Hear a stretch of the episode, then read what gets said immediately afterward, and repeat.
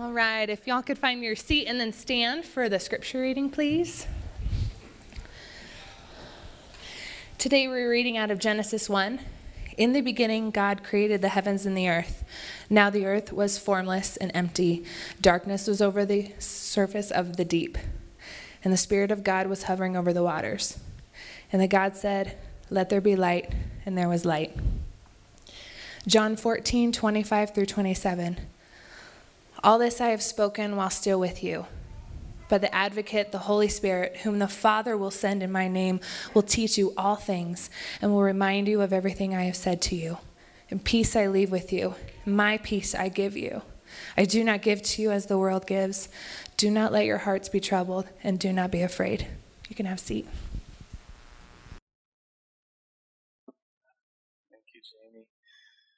Well, this sermon series is called uh, "The Holy Who?" question mark, and we took that title.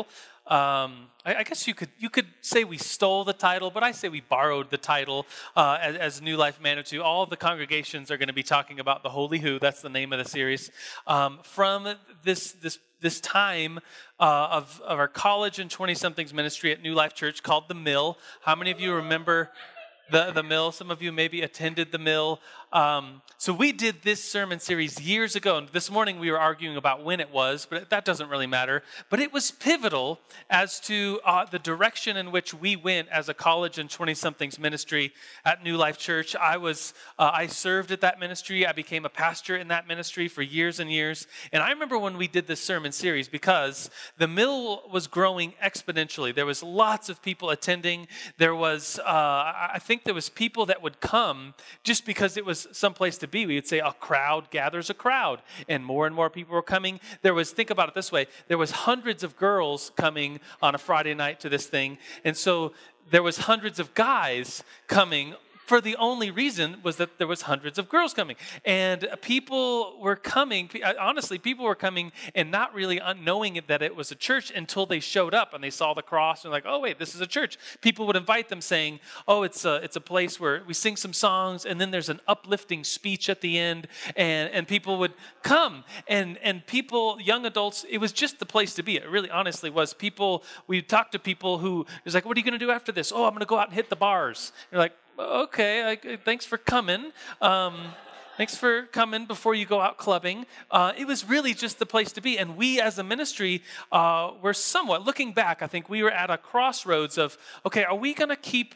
um, not maybe, are we going to keep preaching the gospel and who Jesus is and who the Holy Spirit is? Or are we going to really become really seeker sensitive and water down the gospel? And this series, uh, we preached it strong and we preached that the Holy Spirit is, is the Lord. He's the giver of life. We preached that He has gifts to give. And I think looking back in our history of the college and 20 somethings, we look back and say, this was pivotal in our history of deciding that we are the church. We are not a club. We are not a, just a gathering of young adults, a fun place to be, but we are the church, and we went from there proclaiming his goodness. So, the Holy Spirit, the Holy Who, question mark, uh, in, in our minds, we thought, um, when, when people come, because they, some people were showing up and they didn't even know it was a church, we would say, We're going to talk about the Holy Spirit. And in our minds, the conversation was, The Holy what?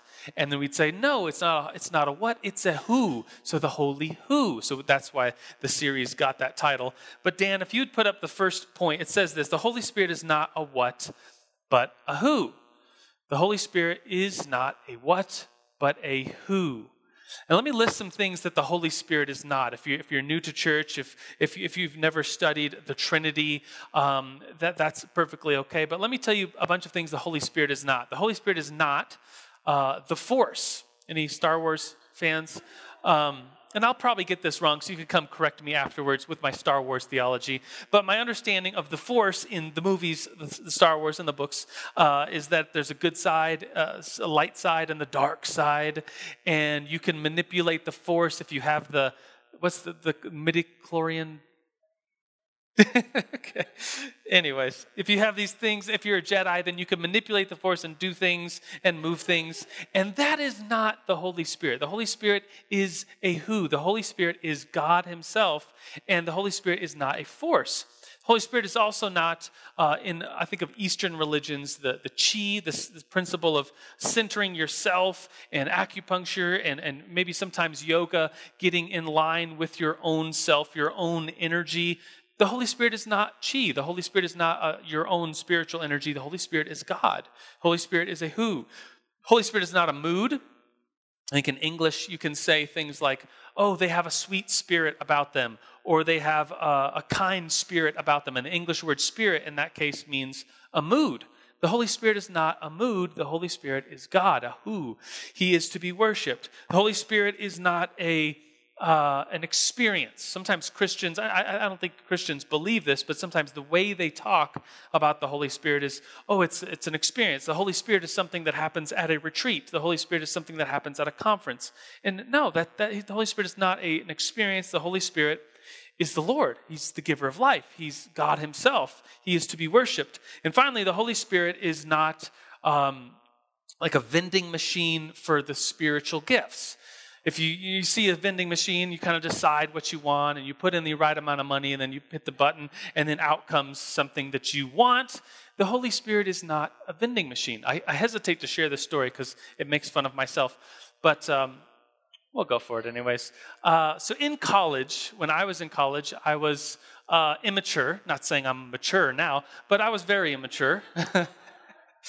And I uh, was pretty immature as a Christian. I was very excited about the gifts of the Holy Spirit. And let me tell you, I'm still excited about the gifts of the Holy Spirit. We as New Life Church, we believe that the gifts, all of the gifts, miraculous gifts, we can pray for healing. We can pray uh, for God to share with us things. That's maybe called prophecy. And we believe in those gifts there for today. And in college, my, my days, I forget how old I was, uh, maybe freshman. No, was, what comes after freshman, sophomore? A sophomore in college. Um, very immature in my faith, but very excited about the gifts.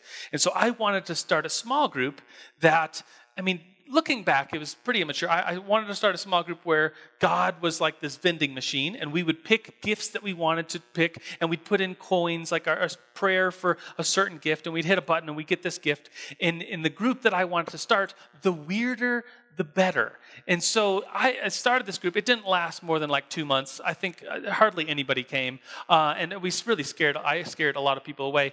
Um, the name of this group was Squirrel. Why? Because we wanted to get nuts for God. so that, that hence the hesitation for telling the story. Um, you'll probably look at me differently. But the Holy Spirit, if that story helps you, the Holy Spirit is not this vending machine that you have figured out. God does not live in a box that you have figured out and you put in certain things and then you pick what you want and you get that out. That is not the Holy Spirit. The Holy Spirit is God Himself. So the next sermon point is quite simple the Holy Spirit is the Lord. The Holy Spirit is the Lord. He is to be worshiped. We can pray and we should pray to the Father, to the Son, and to the Holy Spirit. We could address our prayers. We sang songs this morning. Come, Holy Spirit. You are welcome here. We sang songs to the Holy Spirit, and that is very theologically correct because the Holy Spirit is the Lord. We started off reading, uh, Jamie read Genesis 1. In the beginning, uh, God created the heavens and the earth. Now the earth was formless and void, and darkness was over the surface of the deep, and the Spirit of God was hovering over the waters. He was right there the Spirit. So if there's any doubt in your mind, like uh, uh, about the, the Spirit being God, well, He was right there. He wasn't part of the creation, He was God Himself. Hovering over the waters after the earth was formed, after the earth was made, and yet being formed. And I remember uh, it's it, that uh, that reading that always brings back memories, uh, good memories of of a of a guy that I knew in California. I went out to California for one year to study at seminary in Pasadena, and I wanted to do two things that year. I wanted to get all A's and graduate seminary, and I wanted to learn how to surf. These like my only two goals. I want to go to seminary. I want to learn how to surf. So I got some friends who were surfers, and I was like a little brother, like, "Can you take me? Can you take me surfing?" And they did take me surfing. And there was, I found out there's quite a big group uh, from Fuller Seminary in Pasadena that would every Saturday go to San Onofre Beach in Southern California, and we would surf all day, and we would eat food by a campfire, and then we would uh, play uh, songs of praise and praise until the sun went down, and then we'd all go home every Saturday. It was awesome. Um, and the, the guy that kind of led it, he referred to himself as the alpha male. I'm the alpha male here, so let me make some decisions. But he was this that guy. He was a really kind guy, but he was he was the alpha male. And, and you, you, anyways, he was really into two things: God and surfing. And he, he talked like a surfer. So he'd say, "Dudes, in Genesis one, dudes." You know what God was doing? God, the, the earth was formless and the waters, and there must have been these big tidal waves and these big sets coming in. You know what God was doing, dude? He was hovering over the waters, dude. He was surfing, dude. it kind of sounds like that guy on uh, Nemo, the turtle guy or whatever. And that's who he was. And he really had this theology, I guess philosophy, it wasn't heresy, it was just, it was just weird. Um, but he thought the reason why surfing is so important because that's what God was doing before he was forming things. He was hovering over the waters. And for him, surfing was a spiritual thing. He'd go out and wait. There's a lot of wait time in surfing. You'd go out and wait for the sets to come in. And you'd see him out there sometimes, just, just hands up in the air, praising God. And people are like, what's he doing? And he's like, well, he, he's a Christian. He, he believes in, in the creator and he's in the creation and he's enjoying it. And he's the alpha male, so he could do what he wants. But if that helps you at all, that, that silly story, that, that the Lord, the Holy Spirit, was right there in the beginning, hovering over the waters. He is not a creation of God. The Holy Spirit is God Himself. Let me talk a little bit about the Trinity. It's a very important doctrine to Christians. I know that in my Christian walk, I, I would definitely be guilty of taking uh, the Trinity, the Father, Son, Holy Spirit, the, the, the, doctrine of pneumatology, the study of the Spirit. I took those things for granted uh, until moving to Utah. I lived, um, I lived in Utah uh, towards the end of my college days, and um, if you go to Utah, the, most people are Mormons. Uh, that's the predominant religion. And we can talk all day, I kid you not, all day about how nice Mormons are, how good people they are. And we can really talk all day about the similarities between uh, Christians like us, and I'm going to call us creedal Christians, coming from uh, the, the fact that we as Christians hold to the Nicene Creed. And you can go, if you don't know what that is, go look it up, read through it. It's, dead, it stood the test of times for years and years and years. So if we refer to ourselves, ourselves as creedal Christians, uh, we can talk all day with Mormons about our similarities, and we could just talk about this and that. But when it comes down to foundational beliefs of who God is, there's a big difference. And I don't throw around the word cult. I think that's like a slap. I think it's like making fun of somebody's mom. Um, but I do, I would just responsibly and respectfully say creedal Christians and Mormons, it's two different religions. Let's not throw around slam words. Let's just call it what it is. It's a different religion. Mormons do not hold to the Trinity. They do not hold to Jesus as Lord. Mormons hold to a doctrine of, I think this is how they would use their vocab, is that they believe in the God of this world and universe whom they worship. But there are other worlds and other universes, which there are other gods. And if they are a, a, a good person in their Mormon religion, they can become a God just like the God they worship of another world. So call it what it is. It's a different religion than creedal Christians. So, anyways, I, I, moved to Utah. I lived there for about three years, and I had lots of friends who are Mormons. And we get into conversations about theology. And looking back, I had no idea. I couldn't tell you why I believed in the Trinity. I couldn't get the Bible and point to here. Oh, here's the verses that lead us to believing in the Trinity. I couldn't tell you why I thought the Holy Spirit was the Lord. I just believed those things which in a good debate, if it's respectfully done, you learn a lot about your own beliefs and the other person's belief in preparing for a discussion or a friendly debate with someone. And that's what I got to do in Utah. I realized how important theology was. And so when I went to seminary, I was really engaged and interested. When the time came to talk about the Trinity in our systematic theology class, there was a guy named Charlie Scalise. He was about like this tall, and he was uh, completely bald, had a huge mustache, uh, didn't wear a top hat, but just looked like the Monopoly man. And attached to his hand uh, always was a cup of coffee. And he'd like talk, and the coffee would be spilling everywhere. And he would say things like, I'm from Seattle, I drink a lot of coffee. and he'd drink that, and everybody's like, bro. And he'd always say, what did he always say? He said, uh, caffeine in any legal form is allowed in this class. And then he'd laugh hysterically, and everyone would be like, okay, man, we get it. Um, but I appreciate his, his excitement.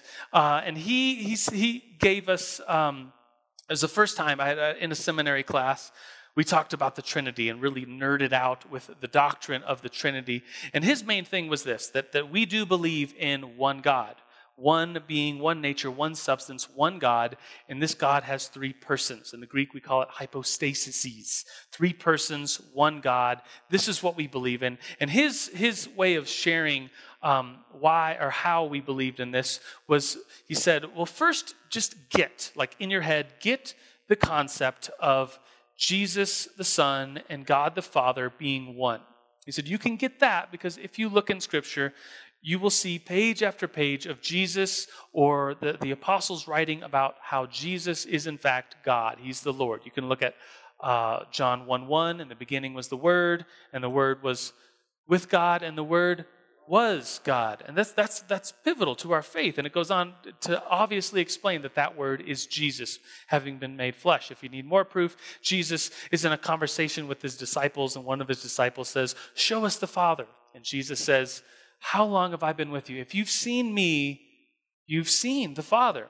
Jesus says uh, this, this um, he's talking about Abraham, and he says, People say, Are you better than Abraham? And he has the audacity to say, If you before Abraham was, I am. And that's, that's the, the those, the, the tetragrammaton, the ego eimi, that's the, the, the Greek um, phrase within the Old Testament of Yahweh. When, when Moses asked God, Who am I to tell them you are? When they, when they say, What's your name? And, and, and God says to Moses, I am.